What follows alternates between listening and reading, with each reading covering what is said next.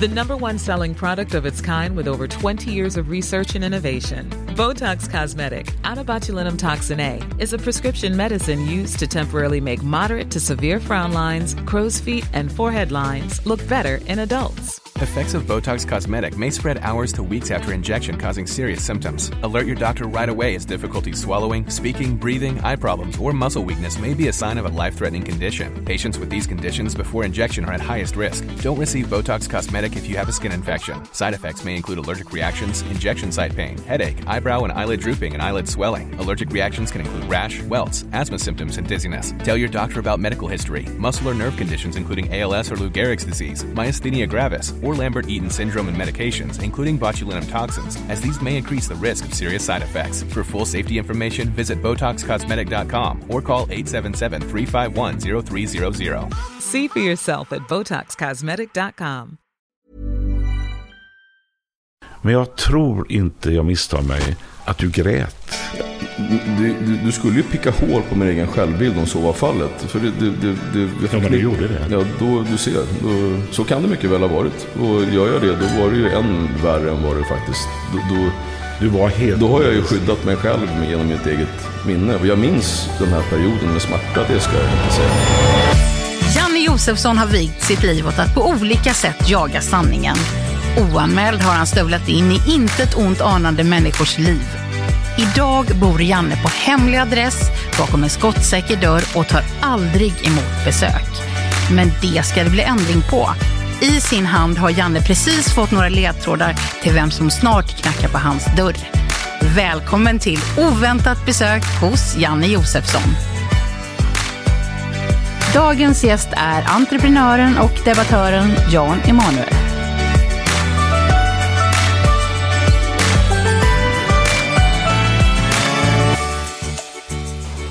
Det här känns ju jättekonstigt. Man tror att man inte är i Göteborg, för de gånger jag var i Göteborg så har det regnat och nu så liksom är det ju sol. Det är jättekonstigt. Växte upp med en kärleksfull mamma i en förort. Okej, inte med pappan då, utan ensamstående mamma i en förort. Jag har ju alltid jag har haft så blandade känslor för Janne. Först så var ju, har han ju varit någon som jag verkligen har gillat och sett upp till. När vi, vi gjorde ett program redan... Alltså riktigt länge sedan, som hette Fittja Paradiso. Men sen när han var på Uppdrag Granskning var det ju var det också med blandad förtjusning man såg honom varje gång. Visste man ju inte om man skulle ge sig på en och säga att man var en dumming eller om man bara skulle säga hej. Så när jag satt i riksdagen och även innan det, då var det ju sådär, när Janne kom, då var man, ja, först blev man rädd och tänkte shit, nu har jag gjort något. Och sen när han var glad, då insåg man att nej, vad skönt, han var bara glad. Pappa bodde i kollektiv. Pappa, det är det, det, alltså, det är de vänster... Är det Blondinbella? Ja, det är Blondinbella. jag, tror att, jag tror att han tar det bra, för vi, vi har liksom inga, inga, vi har inga isch mellan varandra. Nej. Så jag tror, att det, jag, tror att, jag tror att de blir glada. Vad är det hon heter? Mm. Brukar svänga sig med citat från doktor Glas. Alltså, den enda fördom jag har bärt runt på, det var det att han likt alla andra... Och det är gissningsvis inte ens hans fel, men de produktionerna som är, de har nog haft lite av en benägenhet att vinkla åt det hållet de vill ha det. Men eh, som sagt, vi skyller på programmet och inte på Janne. Har nästan beslutat alla kommunistiska länder i världen. Åh, vad spännande! Har knarkat. Åh, fy fan, vilken spännande människa. Men vad fan, jag måste skriva upp här. Eh, knarkat. Stina Walter, tror jag. Det är det enda jag kommer på. Yes! Nej, men nu har jag liksom slutat vara, vara rädd generellt. Utan det var ju under den politiska perioden, så då var ju allting så attans känsligt. Men nu har jag liksom ingenting att vara nojig för längre, så nu är det lugnt. Man vill ju, man vill ju inte släppa in vem, in vem som helst. Ah! Herrejäkla, att jag inte listade ut det, att jag inte listade ut det. Jag har varit på rymmen i Nordkorea. Nej, det kan inte bara stämma.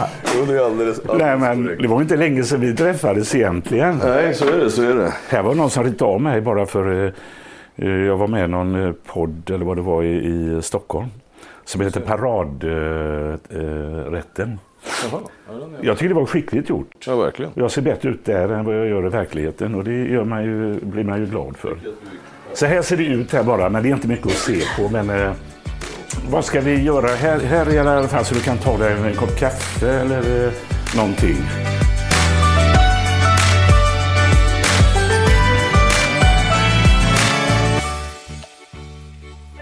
Vad är den värsta fördomen av dig? Det finns, så, det finns ju så vansinnigt många. Mm. Mm. Men jäklar vad vältränad du är alltså. Ja, ja, det är enda sättet för att inte bli farbror i förväg tycker jag. Har du några drömmar kvar i livet? Jag tror att jag, jag delar drömmar med egentligen alla människor som är föräldrar.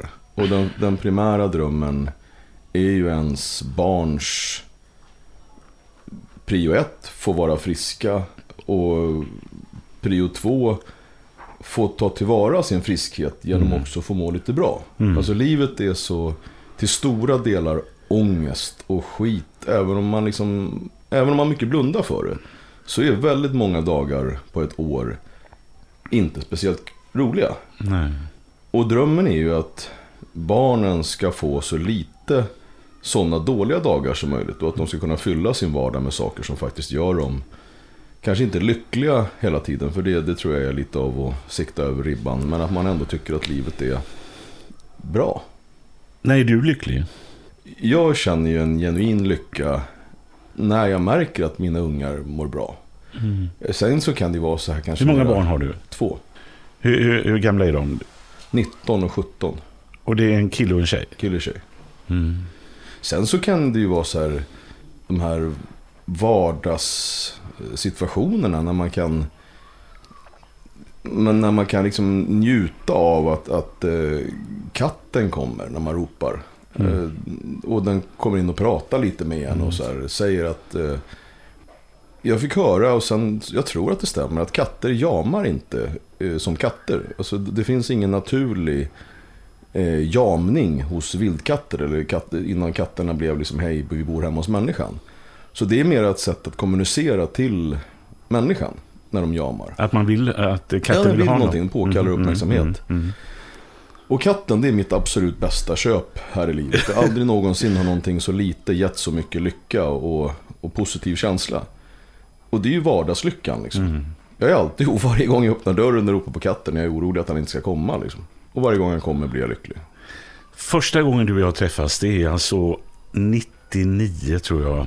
Alltså kring millenniumskiftet. Jag gör Fittja Paradiso, alltså från Botkyrka, sänder direkt ifrån ett höghus högst upp. Du kommer ihåg det? Ja, ja visst, visst. Jag vet inte vad temat var just den kvällen. Vad kan det ha varit? Jag tror att det var det här klassiska med, det var nog kanske, om det inte var värstingresorna så var det väl ungdomsgäng, kriminalitet. Ja, det var det. Det var det. För det, det, absolut. Och jag såg ju Eh, typ Botkyrka, Fittja, som här avgörs mm. demokratin i Sverige. Det var så jag påannonserade programmet. Och så var det direkt sänt varje torsdagkväll och sånt här. Men du var ju inbjuden som gäst för att du jobbade med framförallt killar, kriminella killar. Du hade väl redan börjat med det då? Ja, då, då åkte jag nog runt och för. Så kan det vara. Jag åkte runt med Meric Root och, och, och föreläsningar tillsammans med en skinnskalle som heter Pelle. Jag vet inte om det var det just som det, just så kan det ha varit. Han dog ju för inte så länge sedan. Nej, precis. Men det var alltså, han var ju eh, judisk person, ja. och, och slogs mot de här som var antisemiter och nassarna och så. Mm. Ja. Alltså det var där. Ja, vi åkte runt. Var du på Fryshuset också då? Eller? Ja, jag var i samarbete med Carlberg. Ja, Anders Carlberg, ja. Just Anders Carlberg, jag kommer ihåg. Jag var där och filmade när Ultima Thule spelade mm. där. Och det var ju väldigt omtalat och omdiskuterat. Mm. Anders Carlberg var ju gammal kommunist. Ja, Anders var, Anders var en fantastisk människa. Men här, här stod det att du har besökt i stort sett alla kommunistiska länder, inklusive Nordkorea. Ja, jag tror det, det där får man väl ta med en nypa salt. Om man går igenom alla, alla forna kommunistländer så finns det förstås uh, länder som jag har missat. Men i, i stora drag kan man väl säga. Hela Östeuropa var ju kommunistiskt. Precis. Och Nordkorea. Ja. Men vad, när, när du var där, då har jag två frågor. Varför tog du dig dit och vad tyckte du om de här länderna? Nordkorea är väl det som, som, var, som gav starkast avtryck. Det var ju en ganska lång process att ta sig dit. Det var mycket papper och så för att komma dit. Jag höll på i ja, länge. Och det är ju det är ju som att kliva in i en i en overklig värld. Jag fick ju berättat för mig hur det var innan jag åkte dit, och de, till exempel så berättade man om tunnelbanan i Nordkorea som bara består av tre eh, hållplatser, och alla som är på tunnelbanan är eh, skådespelare, alltså statister som, som finns där bara för, för att liksom visa oss ja. att det är, hur fint det är i Nordkorea. Mm. Och då, vi, efter när det var, var det där några dagar, så då kom då våran guide slash ja, vakt, vad man vill kalla det för någonting, och sa att nu, idag ska vi åka tunnelbana. Och jag bara, mm. yes, nu ska vi se. Mm. Och vi går ner i någonting, det, det är så du skulle kunna käka från marken. Det är så rent och det är så snyggt. Mm. Och, de, och de här väggarna nere, det är konstverk överallt. Liksom. Mm. Och allting ser ut att vara liksom på precis bevarat ifrån mm. femtio-sextiotalet. Otroligt vackert. Det är kulisser alltihopa alltså. Och så var vi på tunnelbanan och så åker vi iväg. Tunnelbanan är också, du vet, med träsidor. Det är så fint allting mm. så det är löjligt.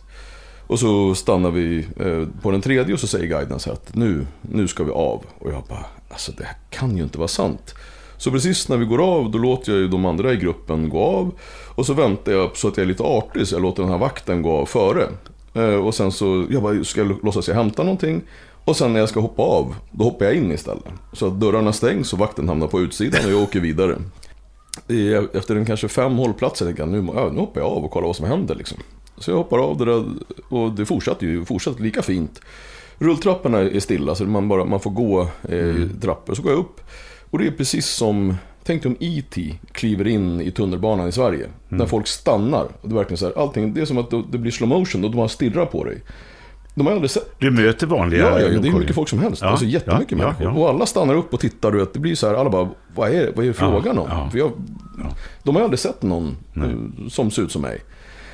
Och narcissist som man är, så kunde jag, så kunde jag inte heller låta bli att ta av mig eh, kavajen. Jag hade, hade en, en ganska liten tight t-shirt under mm. som man liksom, tatueringarna syntes och sådär. Och sen så kommer det ju eh, statliga folk att hämta mm. mig därifrån och säger att det här blev ju inget bra. Mm. Och jag tyckte bara att det var roligt, för jag, hade, jag, jag såg inte den här hotbilden då. Jag såg inte att det här kunde bli liksom ganska jobbiga konsekvenser. Mm. Nej, men så tog de med mig tillbaka till eh, hotellet. Och sa att det där var ju inget bra. Och jag spelade ju bara, vad, hur då? Vad fan, jag råkar, jag råkar ju bara liksom bli ja. kvar. Och det ja. kan vara väl inget farligt liksom. Nej, så höll jag på så där ett tag. Sen så jag hade smugglat in en kamera. Så jag har ju säkert tre, fil- tre timmar med Nordkorea-film. Mm, mm. När jag gör så här, jag smiter in i en militärparad och går och filmar liksom, och gör så här lite narr av de här soldaterna. Så jag är helt dum i huvudet. Ja. Vad är din, vad är din bild av Nordkorea, om du skulle ta det på en mening? Det är sjukt på ett sätt som är svårt att beskriva.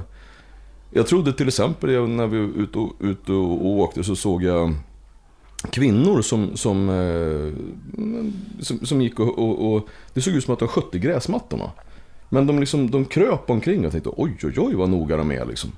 Men då fanns det en form av ogräs som de sa att inte tillhörde staten, som människorna fick ta. Och, då, och det här ogräset gick det att göra käk av. Ja. Det var det de skulle ha. Ja. Du sa någonting här som inte jag visste att du eh, skulle säga. Jag är na- narcissist, säger du. Som den narcissist jag är, så gjorde jag detta, sa du. Ja, och så... Vad är narcissist och varför är du det? Det är, först måste man ju ta självironi med en nypa salt, annars hade det ju inte varit självironi. Självironin har ju en klangbotten i att du törs skämta om dig själv. Men det är bara ett skämt då? Allmän synen på narcissismen är ju en, en person som till viss del är uppfylld av sig själv, men som också framförallt älskar att synas. Jag skulle mm. säga att den enklaste översättningen är en person som älskar att synas. Mm. Och det är ju kanske en av de, de, de vanligaste förutfattade meningarna eh, om mig. Det är att jag, jag, jag ofta finns med i tidningar, i media och så vidare. Men och, även förutfattade meningar kan ju vara riktiga. Absolut. Och, men sen ska man ju inte, men vad kommer man får inte det underskatta det här, men om man stannar vid just det här narcissistiska perspektivet mm. så, måste, så får man ju inte underskatta det, det inneboende, inneboende behovet hos människan att få synas. Jo, det är väl, jag har väl också reflekterat över det, eftersom jag har varit eh, i tv, och det är ju lättare att se det hos andra än sig själv och kanske erkänna det och sånt här. Men nej, vissa personer, jag ska inte namnge dem, som man tycker är odrägliga också. eh, i sin narcissism. Det vill säga att de gör allt för att synas och, och, och kliver nästan över lik för det. Där går man ju för långt liksom. Mm. Har du gjort det någon gång? Jag, jag tror att först och främst så ska man ju komma ihåg att när man pratar om sig själv, det är också en överlevnadsinstinkt att försöka se sig själv i, på något sätt. Du rättfärdigar ditt sätt att vara, medvetet eller omedvetet. Jag rättfärd, rättfärdigar eh, min anledning att vara i det offentliga genom att jag söker det massmediala sökarljuset. Mm. Jag snor det till mig själv för att sen sätta det på politiska orättvisor. För att sen lyfta in det för att skapa en debatt. Mm. Det är ju min, det är min sägning till mig själv. Mm. Sen att det finns något du visar runt upp dina bilar, dina båtar som ja, exakt, är i mångmiljonsklass. Ja, varför gör du det?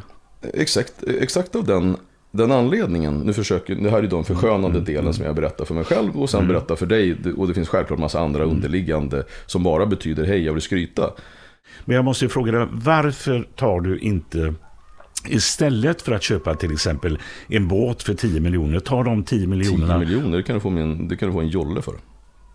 Nej, jag försöker slå. Nej, nej, ja, jag fattar nej, jag försöker ja, ja, men, varför tar du inte de pengarna och hjälper barn från Ukraina istället och ger de pengarna istället och skit i båten? Nu vet ju jag att du är, du är demagogisk. Jag vet ju att du har ett mycket mer djup än att ställa den här frågan för att du undrar. Jag tror att du om någon begriper att det ena kanske inte tar ut det andra.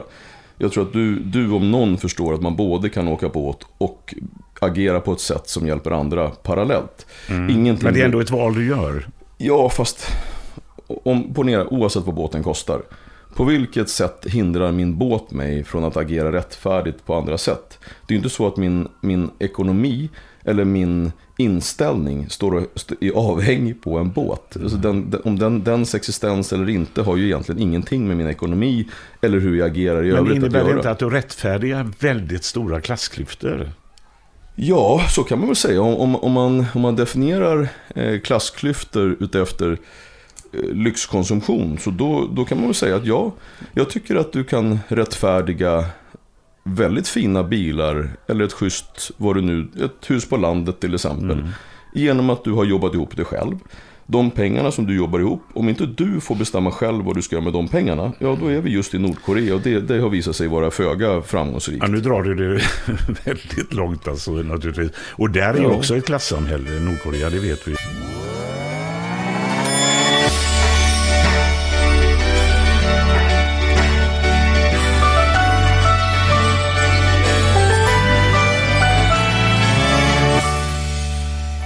Vi har ju följt varandra i alla fall sedan eh, då millennieskiftet, alltså runt tjugo år. Vi umgås inte, vi träffas inte, vi är inte kompisar så, men ibland stöter vi på varandra. Och jag minns en gång, jag vet inte om det är jag som ringer dig, så kan det vara. Då är det att du har hamnat i ett läge som är väldigt, väldigt tungt för dig. Och du sitter förmodligen i riksdagen då. Du är starkt ifrågasatt på grund av att du hyr ut en lägenhet eh, i Visby, tror, tror jag, för väldigt mm, mycket pengar. Och att du har tjänat pengar på välfärden, alltså eh, statliga pengar, offentliga pengar och sånt där. Jag tror att det var när jag var programledare för debatt, jag ville ha med dig då. Men jag tror inte, jag misstar mig, att du grät. Du, du, du skulle ju picka hål på min egen självbild om så var fallet. För det, det, det, det, jag ja, men du gjorde det. Ja, då, du ser. Då, så kan det mycket väl ha varit. Och gör jag det, då var det ju än värre än vad det faktiskt... Då, då, du var helt då har jag ju skyddat mig själv med, genom mitt eget minne. Och jag minns den här perioden med smärta, det ska jag inte säga någonting annat. Och det som var så smärtsamt, det var att stoltheten som jag upplevde för mitt riksdagsuppdrag... När Göran Persson sa att det här är det finaste uppdrag en människa kan få, så upplevde jag det så också. Jag tyckte verkligen att det här var det finaste jag någonsin kunde få. Jag hade fått förtroendet av folket att representera fler än mig själv. Och jag ville verkligen inte förlora det. Alltså jag, jag var så stolt och så glad och jag kände hur allting höll, höll på att bara för, gå förlorat. Och det var när, det här, när den här drevet gick... Om att jag, eh, jag fick ju frågan till exempel, hur, hur kan du ha ett, ett stort hus i Visby. Varför låter du inte uteliggare bo där istället? Mm. Mm. Nu svarade jag ju på den frågan genom att fråga, fråga reportern, varför har inte du uteliggare bor i ditt hus? Det var inte speciellt pedagogiskt just i den situationen, kan jag säga. Men skitsamma. Och sen så tog den tag innan jag liksom så här kunde på något sätt distansera mig och försöka se det här lite, lite, lite objektivt. Och så här, vad är det du har ställt till med? Liksom? Jo, då hyr jag ut mitt hus i Visby för tio tusen, eller om det var, jag tror att det var tio tusen, skitsamma. Mm. Mycket pengar per mm. vecka. Mm. Kanske var trettio till och med, men mycket pengar. Mm. Och det är frågan så här, men hur, hur kan du göra så liksom? Mm. Ja, och då visar det sig att det här, det här var ju under Almedalsveckan. Mm. Så det, jag, det var ju kanske inte helt genomtänkt av mig då att hyra ut det här huset. För jag, jag hade inte fattat hur fult det var att tjäna pengar. Jag hade inte begripit liksom, hur brännbart det här var. Och efter ett tag så insåg jag att den här, den här ångesten som jag drabbades av, som jag mådde så otroligt dåligt av. Jag sålde till och med huset på grund av att jag liksom ville visa min ånger. Mm. Ett hus som var, mm. som var ihopbyggd med Visby ringmur. Alltså jag, jag ägde en del av världsarvet. Jag älskade det där huset. Mm. Och det sålde jag bara för att liksom visa att titta, jag piskar mig själv. Förlåt mig, förlåt mig mina synder. Jag ska inte hålla på så här mer.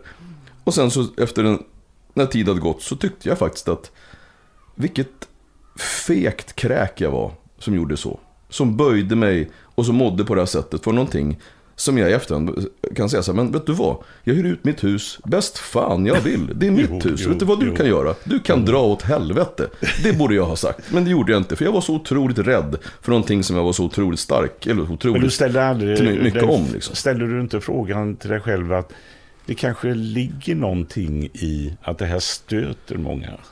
Jo, att det stötte många, det, det kan jag ju säga, det ligger ja. mycket i, för att det här var ju ja. det här var ingen liten Nej. det var ingen liten omgång i, i media. Nej. Och det var ju inte att jag mådde lite dåligt. Är du socialdemokrat fortfarande? Jag är definitivt socialdemokrat. En klassisk betongsosse. Däremot har mitt parti slutat vara sossar. Jag hoppas att den här tiden som vi ser fram emot nu i opposition kan få sossarna att komma tillbaka igen. Det handlar ju rätt mycket att de har satt en röd linje gentemot Jimmy Åkesson.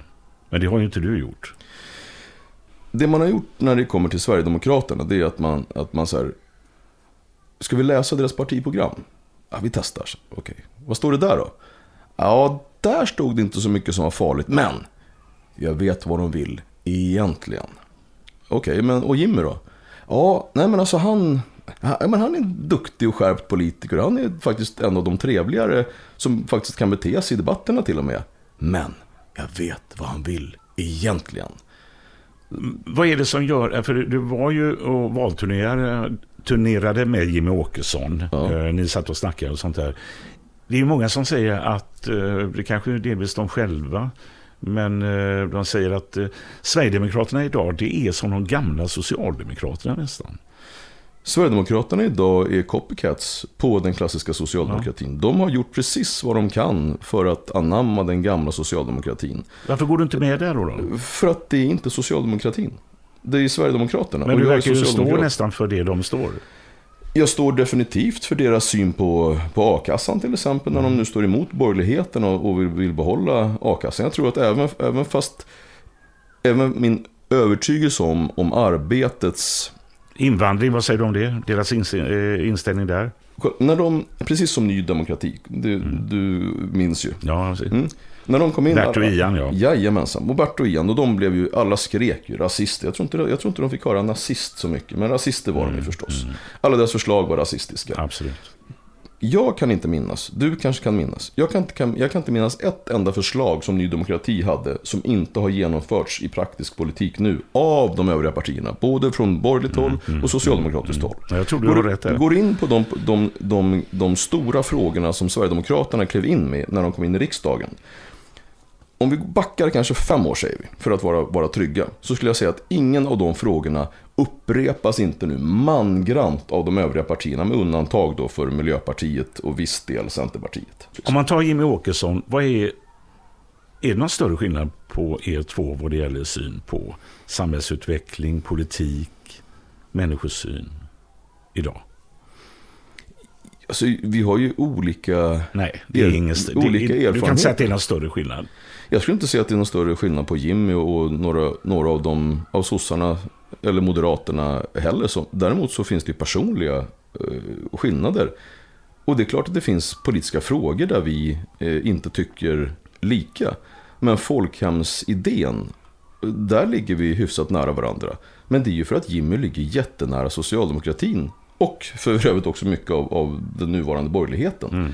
Då är det, finns det mycket sundhet. Du hade kunnat vara man, hans man, man pressekreterare. Eh, men jag, jag skulle... skulle kunna vara Bosses, Bo Lundgrens pressekreterare också. Ja, men han är ju ute ur leken. Ja, ja, men jag försöker ex- ja, exemplifiera ja, ja. för att men, man inte ska du, bli för... Jag tänker på så här också.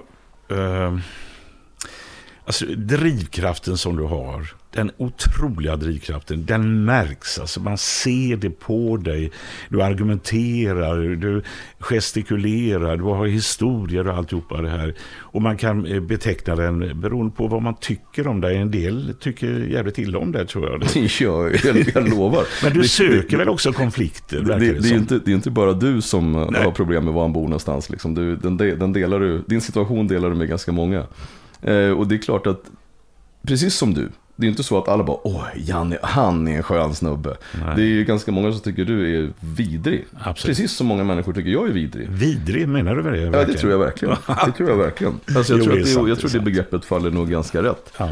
Eh, men det, det tror jag är också en komplimang. För att först när du, när, du, när du kämpar för någonting på riktigt, att gå runt där och vara den som alla tycker om, då tycker du absolut ingenting. Mm. Och att gå runt som en vindflöjel i livet, det har jag ingen lust med.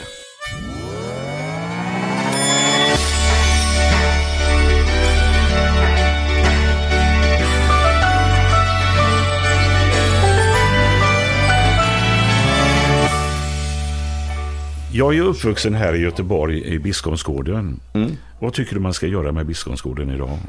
Jag bor född... i stort sett nästan inga svennar kvar. Nej, jag är född och uppväxt i Gottsunda. Jag skulle säga att det finns väl en hel del liknelser däremellan. Jag älskar mitt Gottsunda.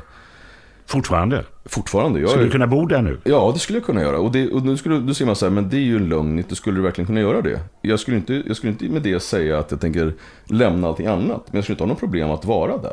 Det är inte så att jag skulle, jag skulle aldrig... säga så här, skulle du kunna tänka dig att bo där alltid med att föda upp dina barn där? Det är inte en chans i helvetet, då utsätter jag mina barn. Men för att ja, men då, då, då, är, då är det ju ingen trovärdighet att du skulle kunna tänka dig att bo där. Nej, så kan man säga. Utifrån att föda upp ungar skulle jag... Varför sa du inte det då?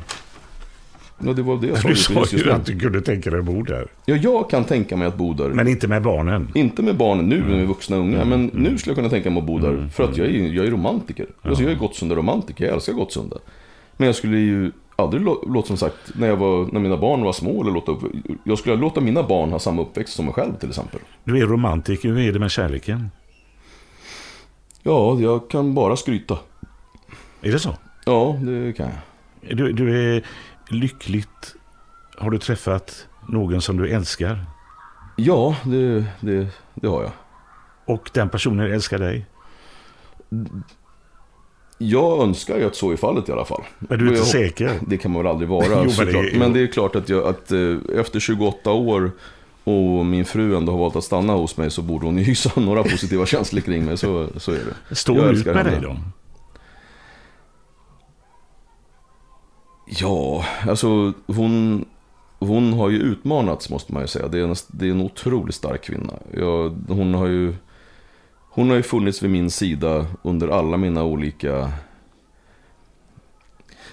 Vi människor som individer, vi vill ju kanske gärna tro att vi är likadana alltid och att så här har jag alltid varit. Men så är det ju inte. Du är ju knappt samma person från för några månader sedan.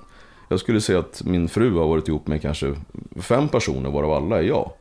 Och hon har stått ut med alla. Och det måste man ju, måste man ju säga. Är, alltså inte, inte dubbelnatur utan fem... Tre, det låter ju som en eh, rätt... Eh, jag ska inte säga... En rätt, det låter ju som en galning. Ja, eller en rätt insiktsfull syn på den mänskliga psykologin och utveckling. Alltså hur, du, hur evolutionen ser ut hos människor. Alltså att, att tro att du är likadan nu som du var när du var tjugo.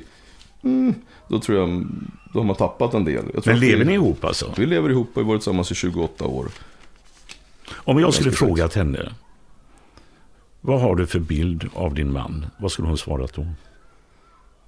Ja, hon, hon är så otroligt snäll, Annika, så att hon bara skulle lyfta fram de mina positiva sidor medvetet och, och, och inte, inte och ducka de negativa. Men det är klart att, att jag inser att jag är ganska jobbig att leva med. Vad är det jobbigaste med dig? Jag har väl inte svart bälte i närvaro.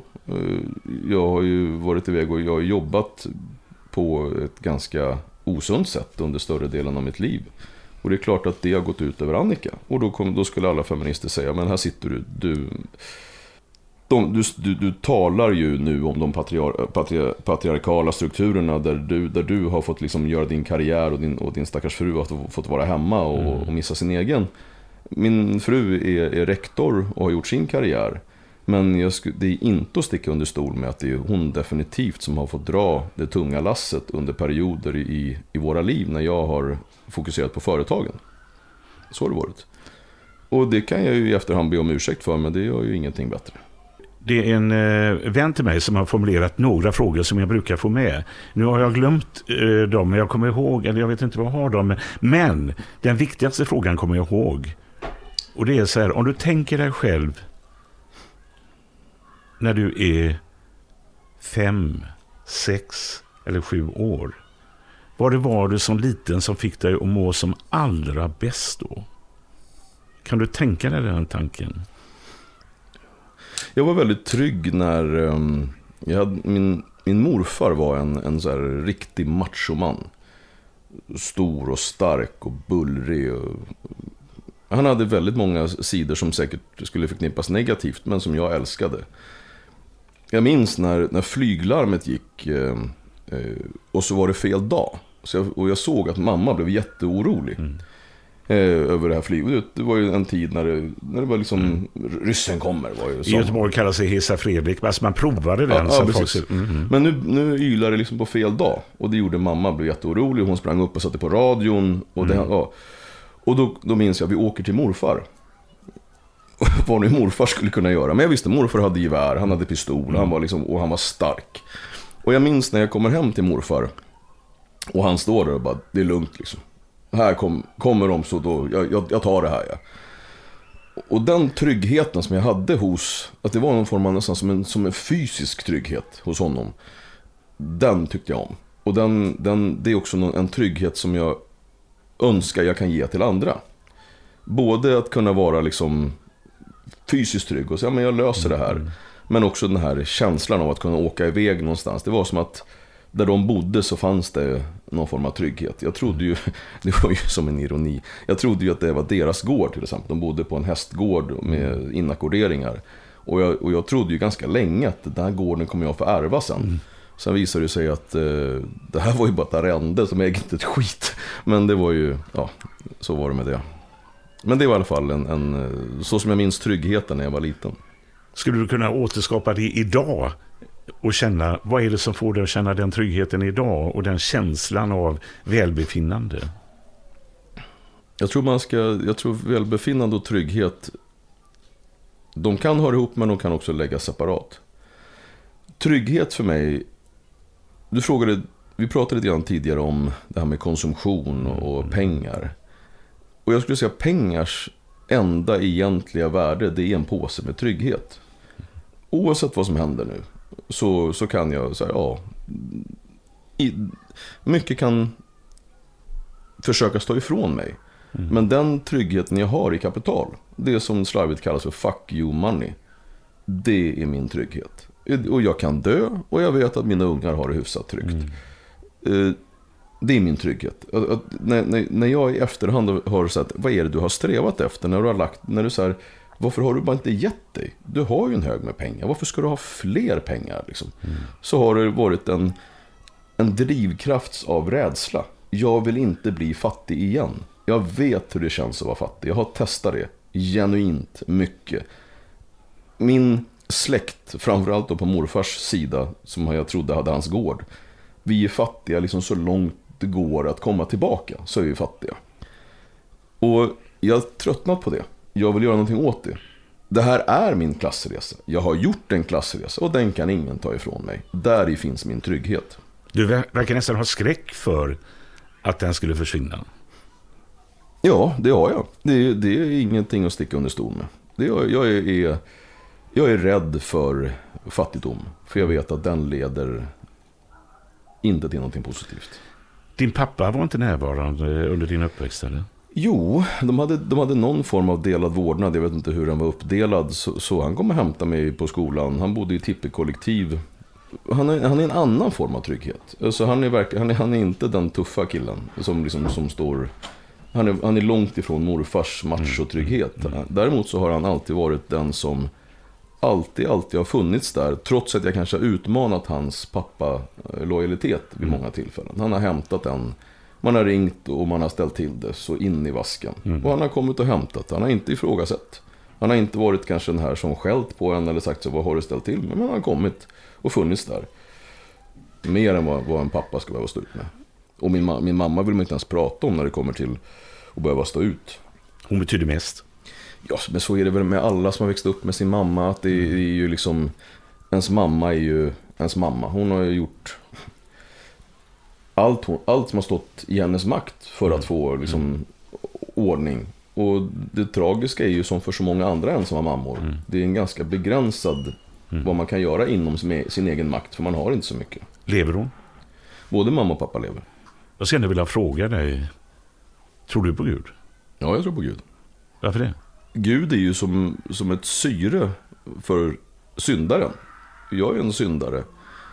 Och om jag inte kunde be om förlåtelse, och om jag inte kunde få tacka, om jag inte hade någonting som var större än mig själv att få tacka för de sakerna som jag har fått i livet, då tror jag att jag skulle må sämre som, som människa. Mm. Går du i kyrkan? Jag går in i kyrkan när jag går förbi dem. Jag, jag, jag, har, jag är liksom inte återkommande i någon specifik kyrka. Däremot så har jag ju... Men du var med i eh, Livets ord, va? Nej, jag var aldrig med i Livets ord. Jag, jag, gick, jag, jag var på några av deras... Var du det? Jag var på några av deras föreläsningar och, och så, men de, de skrämde nog mer än vad de drog mig till sig när jag väl hade fått vara där några gånger. Och sen funderar jag på... Nej, jag vet inte varför. Jag konfirmerades och det var en väldigt bra präst. Det var två unga präster på, i Biskopsgården som var väldigt speciella och spelade fotboll med oss och sånt där, och men jag kan inte tro på det längre. Och jag har sett så mycket avarter inom katolicismen. Jehovas vittne är nog bland de värsta organisationer jag har granskat. Och eh, jag har ju tankar på eventuellt att göra om konspirationsteorier. Och då kommer jag fram plötsligt när jag satt och tänkte på det. Om jag ska göra det, ja, vilken är den största konspirationsteorin? Det är kanske att Gud finns. Alltså först så tror jag att det är farligt att generalisera den karismatiska trosrörelsen och låta den vara representanten för kristendomen i sin, mm. i sin helhet. Mm. Alltså det finns ju, precis som vi pratade om tidigare i politiken, så finns det ju knasbollar överallt. Mm. Kristendomen har ju funnits en tid. Mm. Det har ju funnits tid att göra olika tolkningar av skriften. Mm. Och jag tycker att det, det är lite taskigt att lyssna på dem som mm. gör de sämsta tolkningarna. Jag har svårare med någon som säger att jag tror inte på, jag tror inte på någonting. Jag, jag bara, oj, vilken skön, Nej, jag tror skön på, kille. Jag, jag, jag Varför kan lever du? Räkna upp människor som jag verkligen känner för. Och de är hjältar och idoler och man skulle vilja vara som dem och sånt där. Problemet med Gud är ju att ingen någonsin... kommer du veta om det är sant? Om man inte vet någonting är sant har jag väldigt svårt för det. Ja, så så här, dina drömmar, Janne, vad är mm. sant och inte mm. av dem? Är, är, är, du, är du mindre levande när du drömmer? Är det en del av din verklighet? Är den större eller mindre? Nej, jag lever ju väl när jag drömmer, men jag kan ju drömma, knäppa grejer och ja, sånt där. Ja, men det är fortfarande en del av dig. Liksom. Och, mm. vad kommer du och vad kommer själen och vad kommer jag-känslan mm. ifrån? Ja, så det kommer inte du kunna svara på, ditt eget jag. Men likt förbaskat finns den där. Jag säger inte att det är ett bevis, bevis för Guds existens. Däremot så säger jag att det finns väldigt många essens, essens, essenser hos oss människor mm. som inte går att förklara. Ja. Och de finns ju definitivt där. Jag har valt att kalla den det som är större än mig själv. Den kraften som jag kan ge min tacksamhet till. Jag tycker mm. att den definitionen av Gud som Bibeln har gett oss, mm. det är kärleksbudskapet som, som kommer fram genom Jesus sätt att vara under, under Jesu liv. Han, även om du inte vill kalla det för Gud, Så att ha en förebild i Jesus, mm. att om du agerar som Jesus, what would Jesus done? Om du tänkte så i varje situation, mm. så kommer ditt liv bli bättre. Mm. Mm. Världen kommer bli bättre genom att du blir bättre, och ju fler som gör så, så kommer mm. vi få en bättre värld. Därav en överlägsenhet, tycker jag, mm. i den kristna tron utifrån Jesu kärlek. Men alltså, här är, får man ju vara, jag är väl inte sämre människa om jag inte tror. Nej, jag, jag, jag försöker ju inte gradera människor i bra och dåliga, och definitivt inte ifrån, ifrån vilket sätt man tror. Eller däremot, lite sämre jag kanske. Nej, jag tror däremot att, att, och jag tror, och nu ska vi säga att det här är inte att döma någon, men jag tror att du kommer vid något tillfälle i ditt liv, om du inte redan varit där, be till någonting. När, du, mm. när någonting händer dig, och jag tror nog ja, ja. att om du drar dig till minnes ja, ja. så har du redan mm. bett. Ja. Snälla, jag vill inte. Nej, låt den här nej, människan nej. få överleva. Låt mig få det, överleva. Det, det kan man nog ja. säga. Och då kan jag säga att den ja. du bad till, mm. det var Gud. Och, ja. den, och, och den som du, när du kommer bli så attans. Jag sa det till min morfar när han låg och skulle dö. Då sa jag, morfar, du kommer bli, du kommer bli förvånad nu, sa han.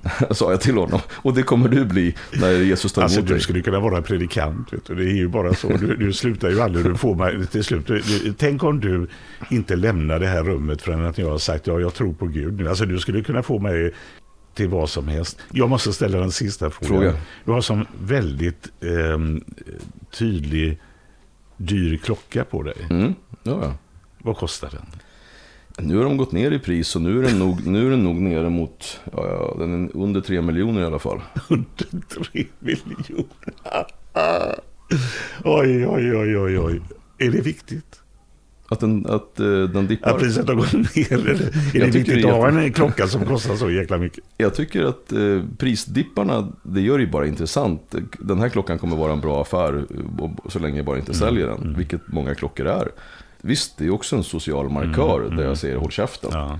Men framförallt så är det ju en, en investering som för mig många gånger har gått bra mycket bättre än börsen. Tror du inte Jesus skulle ha sagt till dig att sälj den så kan du skänka pengarna till fattiga barn som svälter i Afrika? Ja, så här. Jag tror att det är farligt att göra sig själv till, till den som säger vad Jesus skulle sagt. Men jag är en syndare. Och jag tror att det är en ganska viktig sak att börja ifrån. Och det är klart att det finns ju saker jag kunde gjort, men istället för den här klockan som säkert ur ett objektivt sätt hade varit godare, men jag är inte godare än så här. I vilket fall som helst så är du inte en hycklare. Nej, jag försöker låta bli. Jag försöker låta bli. Vi är båda klassresenärer. Mm. Och det är kanske därför vi, eh, vi får ett utbyte när vi träffas varje dag. Tack för att du kom. Tack för att du kom med mig. Härligt. Ja, faktiskt. Yes!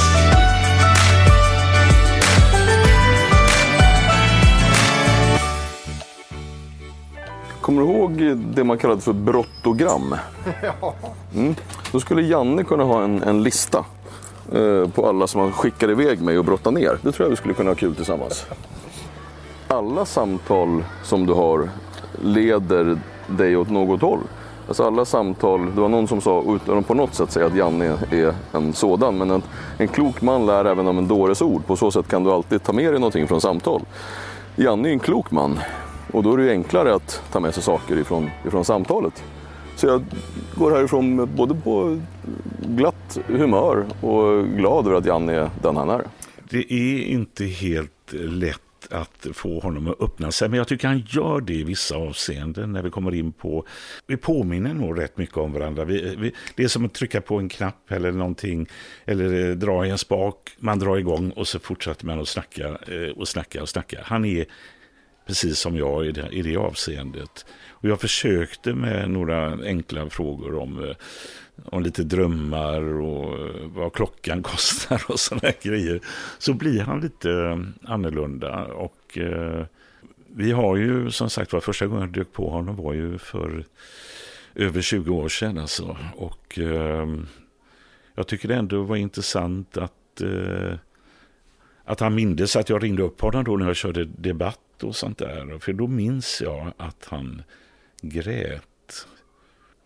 Vad som förvånar mig är väl det här att han till och med var och nosade på Livets ord. Det hade jag nog inte väntat mig. Och att Gud betyder så mycket för honom hade jag nog inte väntat mig.